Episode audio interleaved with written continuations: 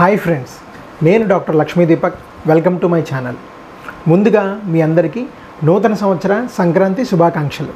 ఈరోజు మనం ముక్కు గొంతుకు సంబంధించిన ఒక ఆరోగ్య సమస్య అలర్జిక్ రైనైటిస్ గురించి మాట్లాడుకుందాం. దీన్ని మనం ఆరు భాగాలు చేసి డిస్కస్ చేద్దాం. ముందుగా అలర్జిక్ రైనైటిస్ అంటే ఏమిటి? అలర్జిక్ రైనైటిస్ లక్షణాలు ఎలా ఉంటాయి? ప్రధాన కారణాలు ఏంటి? ఎలా నిర్ధారిస్తారు?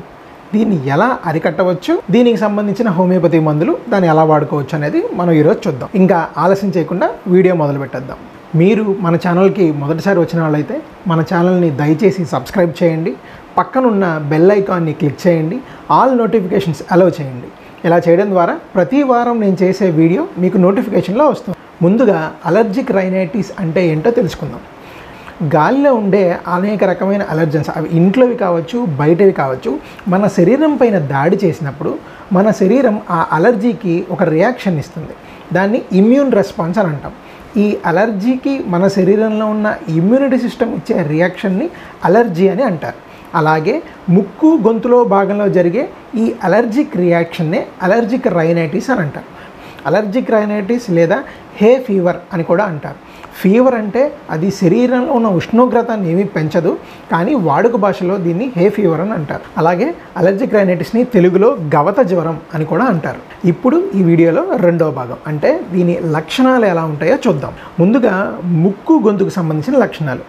విపరీతమైన తుమ్ములు నిరంతరం ముక్కులు కారుతున్నట్టు ఉండడం లేదా ముక్కులు బెగదీసుకుపోయినట్టు ఉండడం గొంతులో ముక్కులో దురద పొడిగా ఉండడం ఒక్కొక్కసారి పొడి దగ్గు కూడా దీంట్లో లక్షణాలు కావచ్చు. అలాగే కంటికి సంబంధించిన లక్షణాలు.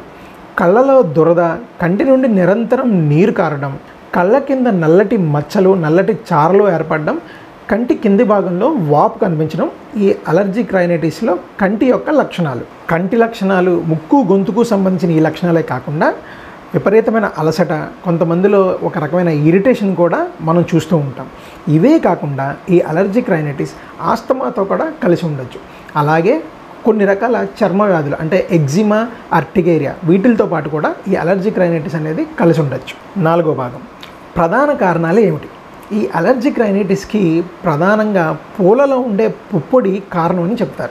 ఇది పూలలో ఉండే పుప్పొడి వల్ల మాత్రమే కాదు అనేక రకాల గడ్డి పువ్వులు లేదా గడ్డి కొన్ని రకాల మొక్కలు చెట్లు ఏదన్నా దీనికి కారణం కావచ్చు. బయట కొంతమందికి దుమ్ము లేదా ఇంట్లో బూజు కొన్ని రకాల పురుగులు పెంపుడు జంతువులు పెంపుడు జంతువుల చర్మం మీద ఉండే ఫర్ బొచ్చు వల్ల లేదా పెంపుడు జంతువులు చర్మం మీద కొన్ని రకాల డెడ్ సెల్స్ లేదా కొన్ని రకాల క్రిములు కూడా ఉంటాయన్నమాట.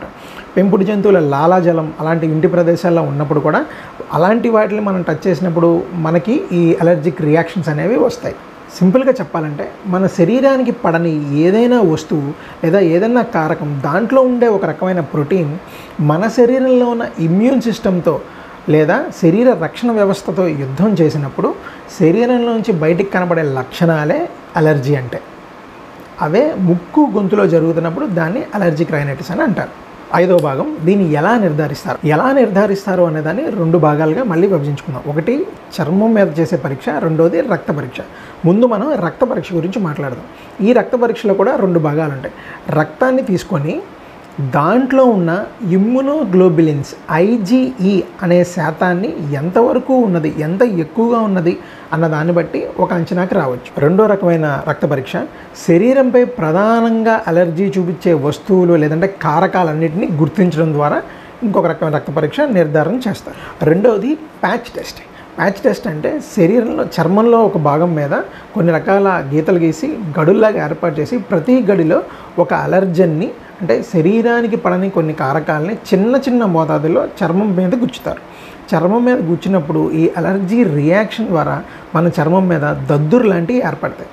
ఎంత మోతాదు అన్నీ సమానమైన మోతాదులో గుచ్చినా సరే దద్దురు మోతాదు ఎంత చూపించింది అన్న దాని మీద ఎంత తీవ్రంగా మీకు ఆ వస్తువు పడదో అనేదాన్ని గుర్తించడం జరుగుతుంది. ప్రధానంగా ఈ రెండు రకాల పరీక్షల ద్వారా దీన్ని నిర్ధారణ చేయదు ఎలాంటి జాగ్రత్తలు తీసుకోవాలి? ఎంత గొప్ప వైద్యం చేయించుకుంటున్నా కూడా మళ్ళీ మళ్ళీ మీకు ఆ సిమ్టమ్స్ రిపీట్ అయ్యే అవకాశం ఉంటుంది. కాబట్టి కొంతకాలం పాటు ఎటువంటి వైద్యం తీసుకుంటున్నా ఆ వైద్యం మీ మీద పూర్తిగా ప్రభావం చూపించేంత వరకు ఈ అలర్జెన్స్ అన్నిటిని అంటే మీకు కారకాలు అవుతున్న ప్రతి వస్తువుని దూరం చేయడం అనేది చాలా ముఖ్యం. ఇప్పుడు homeopathy treatment part. Homeopathy treatment గురించి లేదా హోమియోపతి మందుల గురించి నేను మీకు చెప్పబోయే వాటి గురించి తెలుసుకునే ముందు ఒక చాలా ముఖ్యమైన విషయం మీకు నేను చెప్పాలి. మీరు మీ దగ్గరలో ఎవరైనా హోమియో డాక్టర్ని కలిసి మీ లక్షణాలన్నీ పూర్తిగా వారికి వివరించి వారి దగ్గర నుంచి మీరు మందు తీసుకోవడం అనేది ఎప్పుడైనా ఉత్తమమైన మార్గం. ఎందుకనంటే మీకు పర్మనెంట్ లేదా మ్యాక్సిమం రిలీఫ్ అలాంటి సందర్భాల్లోనే దొరుకుతుంది. ఇప్పుడు నేను చెప్పబోయే మందులు సేఫ్గా మీరు ఇంటి దగ్గర వాడుకోవచ్చు కానీ దీనివల్ల పూర్తిగా మీ లక్షణాలు పోవు. చాలా వరకు ఉపశమనం కలిగించే మందుల గురించి నేను మీకు ఇప్పుడు చెప్పబోతున్నాను. నేను మీకు నాలుగు హోమియోపతి మందుల గురించి చెప్తాను. ఇందులో మొదటిది సబాడిల్లా. ఈ మందు యొక్క ముఖ్య లక్షణాలు ఏంటనంటే చలిని ఏ రకంగానూ తట్టుకోలేకపోవడం. కొన్ని రకాల ఘాటైన వాసన అంటే సెంటు వాసన లేదా తాలింపు వాసన ఇలాంటి ఘాటు వాసనని తట్టుకోలేనప్పుడు విపరీతమైన తుమ్ములు వస్తాయి వీటితో పాటు ముక్కు నుండి దారాలుగా నీరు కారడం తల ముందు భాగంలో నొప్పిగా ఉండటం ఈ మందు యొక్క ప్రధాన లక్షణం. ఈ లక్షణాలు మీకు ఉన్నట్లయితే సాబడిల్ అనే మందు మీకు చాలా హెల్ప్ చేస్తుంది. రెండో మందు ఎలియం సెప. ఎలియం సెప అంటే ఉల్లిపాయతో తయారు చేసే మందు.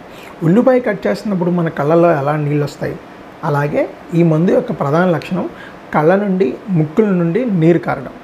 కళ్ళ నుండి కారే నీరు అంత ఇబ్బందికరంగా ఉండదు కానీ ముక్కుల నుండి కారే నీరు మాత్రం చాలా మంటగా ఉంటుంది. ఈ వ్యక్తులు వేడి గదిలో కానీ వేడి వాతావరణంలో కానీ ఉండలేరు. చలి వాతావరణంలోకి వెళ్ళినా కూడా ఉండలేరు. కానీ ఓపెన్ ఎయిర్ గాలి కావాలని కోరుకుంటారు. గాలి ఉంటే తప్ప ఈ లక్షణాలు వారికి కొంచెం రిలీఫ్ వచ్చినట్టుగా ఉండవు. అలియం సెపానే ఈ మందు యొక్క ముఖ్య లక్షణం ఆగస్టు నెలలో సమస్యలు ఈ అలర్జీ సమస్యలు అలర్జిక్ రైనటి సమస్యలు విపరీతంగా ఉన్న వ్యక్తులు అలియం సెపా అనే మందు ద్వారా కొంత ఉపశమనం పొందవచ్చు. ఇక మూడో మందు డల్కమర. ముక్కులు బాగా బెగదీసుకుపోయినట్టుగా ఉండి గాలి అసలు ఆడకుండా ఇబ్బంది పడుతూ ఉంటుంది. ఇందాక చెప్పుకున్న అలియం అనే మందులాగా దీంట్లో కూడా ముక్కు నుండి కళ్ళ నుండి నీరు కారుతాయి. కానీ ముక్కు నుండి కారే నీరు కానీ కళ్ళ నుండి కారే నీరు కానీ మంటగా మాత్రం ఉండదు. ముక్కులు బెగదీసిపోవడం గాలాడకపోవడం కళ్ళ వెంబడి ముక్కు వెంబడి నీరు కారడం కానీ ఈ లక్షణాలన్నీ ఏదన్నా క్లోజ్డ్ రూమ్లో అన్ని తలుపులు మూసేసి ప్రశాంతంగా కూర్చున్న రూమ్లో మాత్రమే వీళ్ళకి రిలీఫ్ దొరుకుతుంది. వాళ్ళు డల్కమర మందు ద్వారా కొంత ఉపశమనం పొందవచ్చు. డల్కమర మందు యొక్క ఇంకొక ఇంపార్టెంట్ ఇండికేషన్స్ ఏముంటాయంటే దుమ్ము వల్ల కానీ బూజు వల్ల కానీ పూల పుప్పొడి వల్ల కానీ గడ్డి వల్ల కానీ ఏదైనా అలర్జెన్స్ వల్ల శరీరం మీద దద్దులు రావడం అలాగే ఈ తుమ్ములు అలర్జిక్ రైనటిస్ లక్షణాలు ఉండడం ఉంటే డల్కమరా అనే మందు చాలా బాగా ఉపయోగపడుతుంది. ఇంకా చివరిగా చాలా ఇంపార్టెంట్ మెడిసిన్ చాలా కేసుల్ని ఇది బయటపడేసిన మందు నాట్రమ్ మ్యూరియాటికమ్ కొన్ని నెలల తరబడి చెప్పాలంటే సంవత్సరాల తరబడి అలర్జిక్ రైనైటిస్ సమస్యతో బాధపడే వాళ్ళని మనం చాలామందిని చూస్తూ ఉంటాం. ఇలా ఎన్నో సంవత్సరాలు ఈ అలర్జిక్ రైనైటిస్తో బాధపడుతూ వాళ్ళు వాసన లేదా రుచిని చాలా వరకు కోల్పోతారు. అలా వాసన రుచి కోల్పోయి సంవత్సరాల తరబడి అలర్జిక్ రైనైటిస్ నుంచి బయటపడలేని వారికి ముక్కులు బాగా బెగదీసుకుపోయి గాలి ఆడకుండా సమస్య పడుతున్న వారికి ఉప్పు తినటం కొంచెం ఇష్టంగా ఉండేవారికి ఈ నాట్రమ్ మ్యూరియాటిక్ అనే మందు అద్భుతంగా పనిచేస్తుంది. ఈ నాలుగు రకాల మందులు నేను మీకు చెప్పింది మీకు ఇంటి దగ్గర వాడుకోవడానికి మీ సిమ్టమ్స్ అంటే మీ లక్షణాల్లో కొంతలో కొంత రిలీఫ్ రావడానికి మాత్రమే హెల్ప్ చేస్తుంది సో ఈ రోజుకి ఈ వీడియో మళ్ళీ వచ్చే గురువారం మిమ్మల్ని కలుస్తాను. ప్రతి గురువారం ఏదో ఒక ఆరోగ్య సమస్య దానికి సరిపడా హోమియోపతి మందుల్ని నేను మీకు తెలియజేస్తాను. ఇందాక నేను వివరించిన మందులన్నీ థర్టీ పొటెన్సీలో మీరు ఇంటి దగ్గర వాడుకోవచ్చు. ఎలా వాడాలి ఎంతకాలం వాడాలి ఇలాంటి డౌట్స్ మీకుంటే కింద కామెంట్ సెక్షన్లో కామెంట్ చేస్తే నేను దానికి రిప్లైస్ ఇస్తాను ఈ వీడియో మీకు నచ్చినట్లయితే లైక్ చేయండి. ఈ ఇన్ఫర్మేషన్ని ఈ సమస్యతో బాధపడుతున్న మీ ఫ్రెండ్స్ ఎవరైనా మీకు తెలిస్తే వాళ్ళకి షేర్ చేయండి. మన ఛానల్ని సబ్స్క్రైబ్ చేయడం మర్చిపోకండి.